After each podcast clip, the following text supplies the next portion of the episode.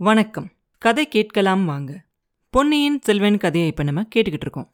அந்த கொல்லுப்பட்டறையில் இருக்க கொல்லன் அவன் வேலையிலேயே ரொம்ப கவனமாக இருப்பான். வந்தியத்தேவன் பக்கத்தில் போய் ரெண்டு மூணு தடவை அப்படின்லாம் கனைப்பான். அதுக்கப்புறம் நிமிர்ந்து பார்த்துட்டு யாருப்பா நீ? உனக்கு என்ன வேணும்? வாலு வேலு ஏதாவது வேணுமா? வாளுக்கும் வேலுக்கு தான் இப்போல்லாம் எந்த ஒரு தேவையுமே இல்லாமல் போயிருச்சே. நீ வாளுக்கு எங்க வந்திருக்க போகிற அப்படிம்பா அந்த கொல்லன். என்னய்யா இப்படி சொல்கிறீங்க உங்களோட கையில் ஒரு வாளை வச்சு வேலை செஞ்சுக்கிட்டே வாளுக்கு தேவையில்லைன்னு சொல்கிறீங்களே அப்படிம்பா வந்தியத்தேவன். இது ஏதோ அபூர்வமாக வந்த வேலை. பழைய வாளை சரி பண்ணுறதுக்காக கொண்டு வந்திருக்காங்க.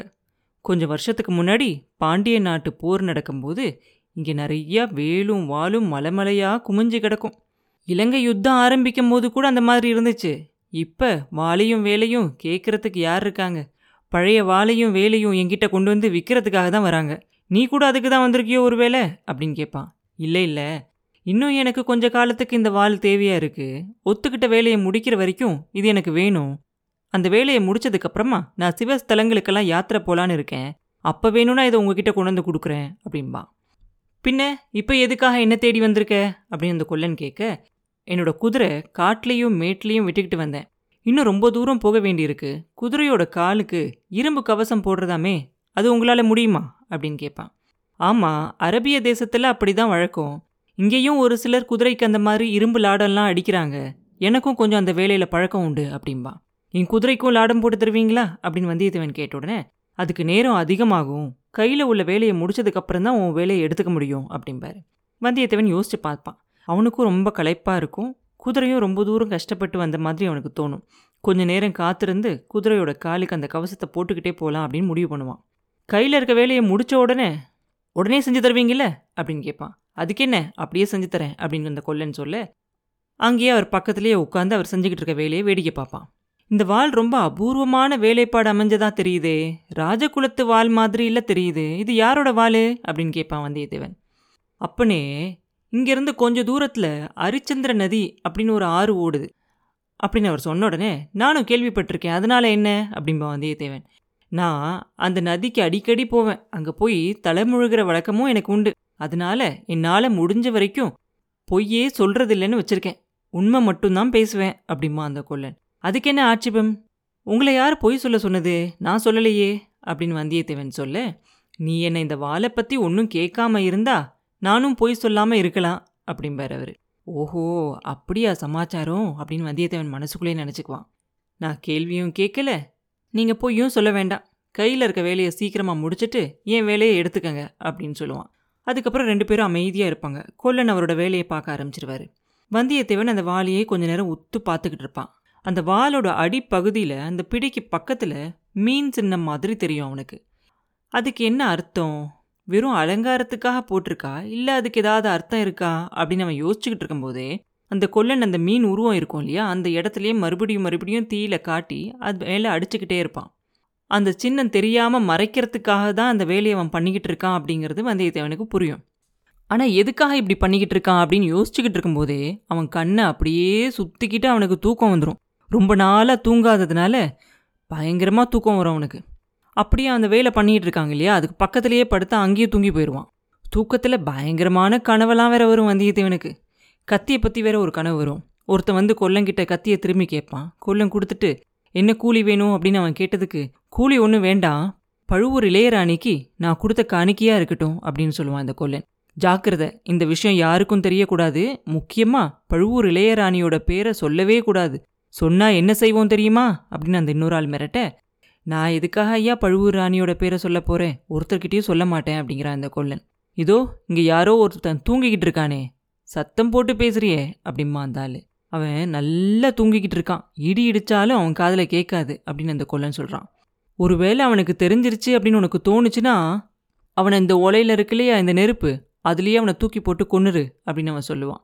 இந்த பேச்சு முடிஞ்சதுக்கப்புறம் அந்த கொல்லனும் அந்த கத்தி யார் கொண்டு வந்தானோ அவனும் ரெண்டு பேருமா சேர்ந்து வந்தியத்தேவனை தூக்கி அந்த நெருப்பில் போடுற மாதிரி ஒரு கனவு வரும் அவனுக்கு.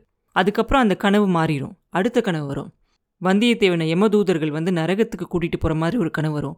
யமதர்மராஜன் வந்து பூலோகத்தில் வந்தியத்தேவனோட நடவடிக்கைகளை பற்றியெல்லாம் விசாரிப்பார். பொய் சொல்கிறதுல இவன் மாதிரி கில்லாடி வேறு யாருமே இருக்க முடியாது. எத்தனை போய் தான் சொல்லியிருக்கான் அப்படிங்கிறதுக்கு அளவே இல்லை அப்படின்னு சித்திரகுப்தர் அவர் கையில் அந்த ஓலையிலேருந்து பார்த்துட்டு சொல்லுவார். இல்லை இல்லை எல்லாம் சக்கரவர்த்தி குடும்பத்துக்காக தான் நான் சொன்னேன். எடுத்த காரியத்தை செஞ்சு முடிக்கிறதுக்காக தான் கொஞ்சம் பொய் சொன்னேன் அப்படின்னு சொல்கிறான் வந்தியத்தேவன். எதுக்காக சொல்லியிருந்தாலும் பொய் பொய் தான். தள்ளுங்க இவனை நரகத்தில். பெரிய நெருப்பு குழியில் தள்ளுங்க அப்படின்னு சொல்கிறார் யமன். உடனே நரகத்துக்குள்ளார நிறைய நூறு குரல்கள் பயங்கரமாக சத்தம் போடுற மாதிரி தெரியும் அவனுக்கு. யம தூதர்கள் அவனை அப்படியே கூட்டிகிட்டு போகிறாங்க பயங்கரமாக கொழுந்து விட்டெறிகிற ஒரு நெருப்பில் அவனை கொண்டுகிட்டு போய் தள்ளுறதுக்காக தயாராக நிற்கிறாங்க அந்த யம தூதர்கள் ரெண்டு பேரையும் பார்த்தா பழுவேட்டரர்களோட முகம் மாதிரி அவனுக்கு தெரியுது. இதனடா அப்படின்னு அவன் ஆச்சரியப்பட்டு பார்க்கும்போது குந்தவை தேவி அங்கே வராங்க. என்னோட கட்டளையை நிறைவேற்றுறதுக்காக தான் அவர் பொய் சொன்னார். அதனால அவருக்கு பதிலாக என்ன நெருப்பில் போடுங்க அப்படின்னு சொல்கிறாங்க அப்போ நந்தினி தேவியும் அங்கே எப்படியோ வந்து சேர்ந்துடுறா. ரெண்டு பேரையுமே சேர்த்து நெருப்பில் போட்டுருங்க அப்படின்னு சொல்கிறான் அந்த புண்ணியவதி. யமதூதர்கள் அவங்க ரெண்டு பேரையும் பிடிச்சி நெருப்பில் தள்ள போகிறாங்க ஐயோ வேண்டாம் அப்படின்னு வந்தியத்தேவன் அலறிக்கிட்டு எந்திரிக்கிறான். கண்ணை முழிச்சு எந்திரிச்சு உட்காந்து பார்த்தா கண்டதெல்லாம் கனவு அப்படின்னு தெரிஞ்ச உடனே மனசுக்கு கொஞ்சம் ஆறுதல் ஆயிருது. ஆனால் எல்லாம் உண்மையாகவே நடந்த மாதிரி அவனுக்கு தோணுது ஒரு நிமிஷம். உடம்பெல்லாம் ஒரு நிமிஷம் நடுங்குது. சேச்சே இனிமேல் எந்த காரணத்துக்காகவும் பொய்யே சொல்லக்கூடாது அப்படின்னு சொல்லி முடிவு பண்ணுவான் வந்தியத்தேவன். ரொம்ப நேரம் தூங்கி போயிட்டேன் போல இருக்கே அப்படின்னு அந்த கொல்லனை பார்த்து கேட்பான். அப்படி ரொம்ப நேரம் ஒன்றும் ஆகலை ரெண்டு ஜாமன் தான் ஒரு ஆறு மணி நேரம் தூங்கிட்டேன். அப்பனே கும்பகர்ண வம்சத்தில் பிறந்தவனோ நீ? பட்ட பகலில் இப்படி தூங்குற? ராத்திரி எப்படி தூங்குவே தெரில அப்படிமா அந்த கொல்லன் கடவுளே ரெண்டு ஜாம நேரமா தூங்கிட்டேன். குதிரைக்கு கவசம்லாம் செஞ்சிட்டிங்களா? அப்படின்னு கேட்பான். இனிமே தான் செய்யணும். ஆனால் உன்னை போல ஒரு தூங்கு மூஞ்சிக்கு அதனால் என்ன பயனாக போகுது? நீ குதிரையையே பறி கொடுத்துருவ போல தெரியுதே. இன்னும் உன்னையே கூட பறி கொடுத்தாலும் பறி கொடுத்துருவேன் அப்படிம்பா அந்த குலன். அப்படின்னு சொல்லுவான் அந்த குலன். வந்தியத்தேவனுக்கு தூக்கி வாரி போடும். அவன் மனசில் ஒரு சந்தேகம் வரும். உடனே எந்திரிச்சு ஓடி போய் குதிரை வெளியே நிற்கிதா இல்லையான்னு பார்ப்பான். பார்த்தா குதிரை எங்கே காணும். ஐயோ குதிரை எங்க? அப்படின்னு கத்திக்கிட்டே உள்ளே ஓடி வருவான். பயப்படாத உன் குதிரை பத்திரமா தான் இருக்குது கொல்லப்புறத்தில் போய் பாரு அப்படிம்பா அந்த கொல்லன் வந்தியத்தேவன் உடனே கொல்லப்புறத்துக்கு ஓடி போய் பார்ப்பான். அங்கே ஒரு கீத்து கொட்டகையில் குதிரை நின்றுக்கிட்டு இருக்கும். முதல்ல அந்த உலையில் ஊதிக்கிட்டு இருந்தா ஒரு சின்ன பையன் அவன் அந்த குதிரையோட வாயில் புல்லெல்லாம் கொடுத்துக்கிட்டு இருப்பான். வந்தியத்தேவனை பார்த்ததும் அந்த குதிரை மறுபடியும் சிலிர்த்துக்கிட்டு கனைக்கும். ஐயா இங்கே வந்து உங்கள் குதிரையை கொஞ்சம் பிடிச்சிக்கங்க. இதோட கவசத்துக்கு அளவெடுக்கணும் அப்படிம்பா அந்த பையன். வந்தியத்தேவன உடனே குதிரை பக்கத்தில் போய் அதை தட்டி கொடுப்பான். அந்த பையனும் அளவெல்லாம் எடுத்துக்குவான். இதை யார் இங்கே கொண்டு வந்து நிறுத்தினது? அப்படின்னு வந்தியத்தேவன் கேட்பான். நான் தான் கட்டினேன் அப்படின்னு உடனே எதுக்காக? அப்படின்னு கேட்க அப்பா தான் கட்ட சொன்னார். இந்த ஊர் வழியா கொஞ்ச நேரத்துக்கு முன்னாடி பெரிய பழுவேட்டரையரும் அவரோட பரிவாரங்களும் போனாங்க. குதிரை வாசல்ல நிக்கிறத பார்த்தா கட்டாயம் கொண்டுகிட்டு போயிருப்பாங்க. அதனால தான் இங்க கொண்டு வந்து அப்பா கட்ட சொன்னாரு அப்படின்பா வந்தியத்தேவனுக்கு உடனே பழைய ஞாபகம்லாம் வரும். மறுபடியும் இந்த மாதிரி ஒரு தப்பு செய்யக்கூடாது அப்படின்னு நினச்சிக்குவான். அளவெல்லாம் எடுத்த உடனே வந்தியத்தேவனும் அந்த பையனும் மறுபடியும் உள்ளே வருவாங்க. கொல்லன் ஒரு பெரிய இரும்பு துண்டை எடுத்து அதை வளைச்சு வேலை செய்ய ஆரம்பிப்பார். என் குதிரையை காப்பாற்றி கொடுத்தீங்க. அதுக்காக ரொம்ப நன்றி அப்படிம்பான் வந்தியத்தேவன். என்னை தேடி வந்திருக்கவங்களுக்கும் அவங்களோட பொருளையும் நான் காப்பாற்றி கொடுக்கணும் இல்லையா? அது என்னோட கடமை அப்படிம்பாரு. பழுவேட்டரையரோட பரிவாரம் இந்த பக்கம் போய் எவ்வளோ நேரம் இருக்கும்? அப்படின்னு கேட்பான் வந்தியத்தேவன் உடனே. ரெண்டு மணி நேரத்துக்கு மேலே இருக்கும். அவ்வளவு ஆர்ப்பாட்டத்துலேயும் நீ தூங்கிக்கிட்டு இருந்தியே அதை நினச்சாதான் எனக்கு ஆச்சரியமாக இருக்கு அப்படிம்பாரு அந்த கொல்லன். நான் தான் தூங்கிட்டேன். இவ்வளோ நேரம் நீங்கள் ஏன் வீண் செஞ்சீங்க? அவங்க போனதுக்கப்புறமாவது உங்கள் வேலையை ஆரம்பிச்சிருக்க கூடாதா? அப்படின்னு கேட்பேன் வந்தியத்தேவன். எப்படி ஆரம்பிக்கிறது? அவங்க கொண்டு வந்த செய்தியை கேட்டதுக்கப்புறமா யாருக்கு வேலை செய்கிறதுக்கு மனசு வரும்? உனக்காக மனசை திடப்படுத்திக்கிட்டு இந்த வேலையை நான் செய்கிறேன் எங்கேருந்து நீ வர? அப்படின்னு கேட்பாரு அவங்க கொண்டு வந்த செய்தி என்னவா இருக்கும் அப்படின்னு யோசிச்சுக்கிட்டே இருப்பான் வந்தியத்தேவன். இலங்கையிலேருந்து வரேன் அப்படின்பா குலன் அவனோட முகத்தை ஏற இறங்க பார்த்துட்டு அதுக்கப்புறம் மெதுவான குரலில் கேட்பான் இலங்கையில் இருந்தப்ப இளவரசர் அருள்மொழிவர்மரை பாத்தியா?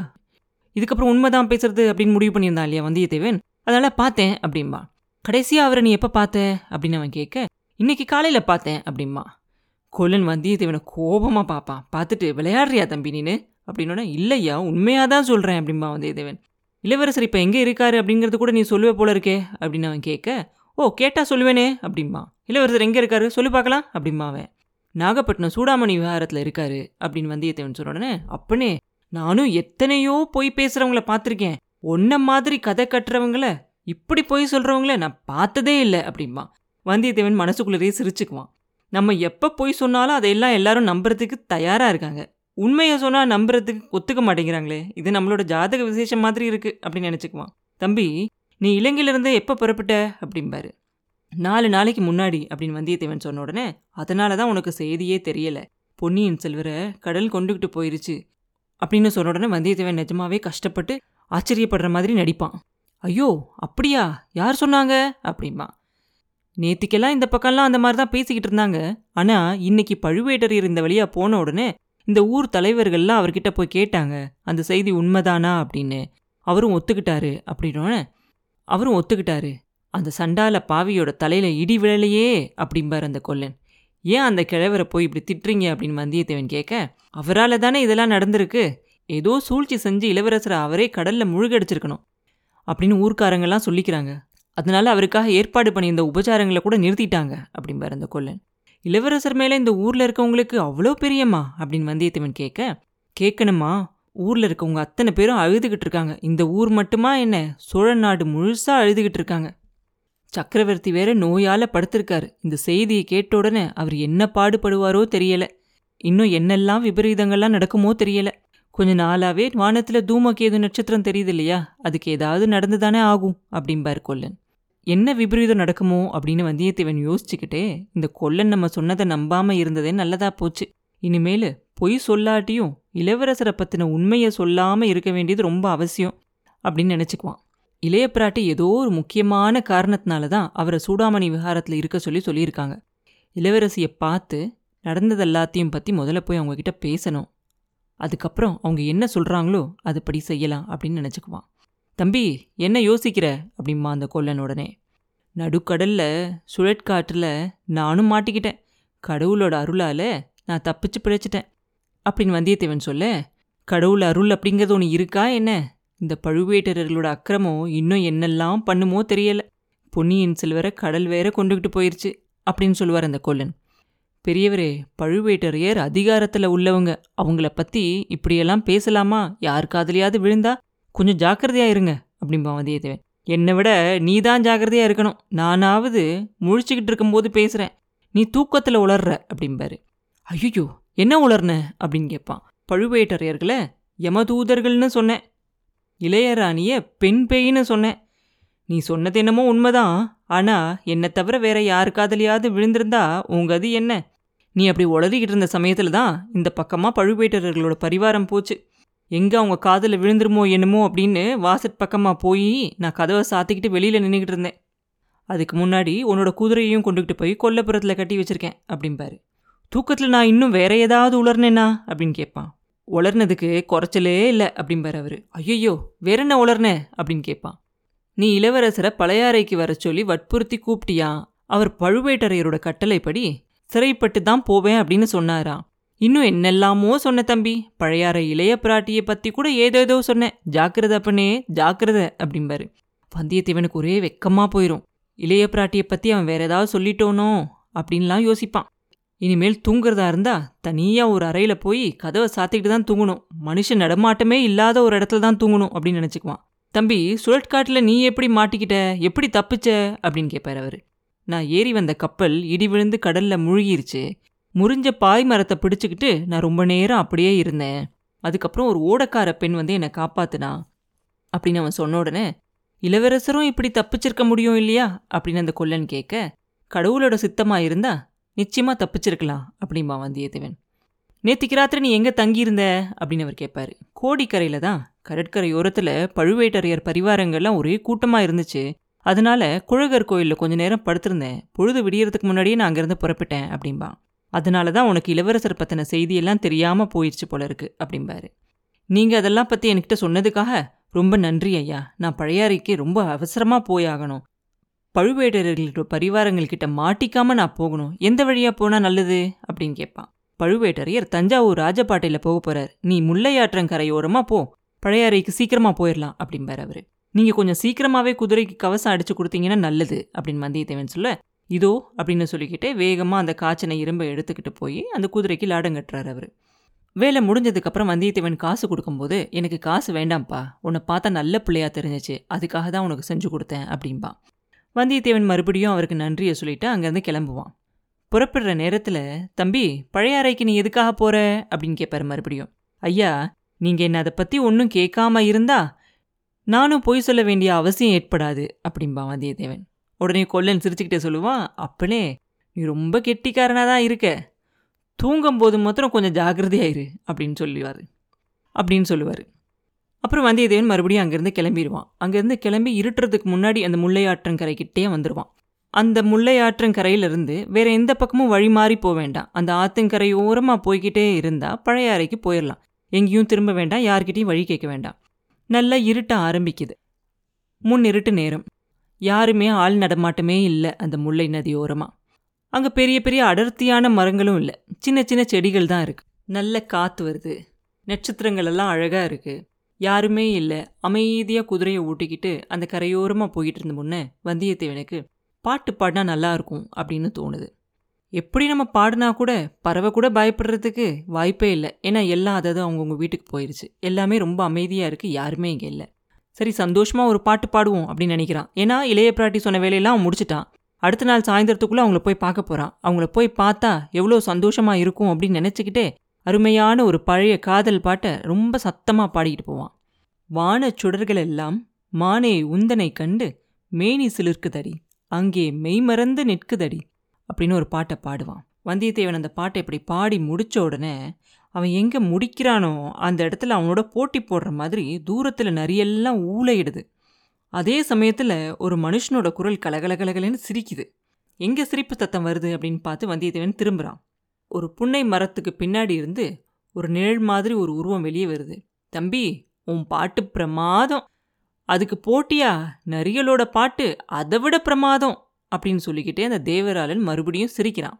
அப்புறம் என்ன நடந்துச்சு அப்படிங்கிறத அடுத்த பதிவில் பார்ப்போம் மீண்டும் உங்களை அடுத்த பதிவில் சந்திக்கும் வரை உங்களிடமிருந்து விடைபெறுவது உண்ணாமலே பாபு. நன்றி.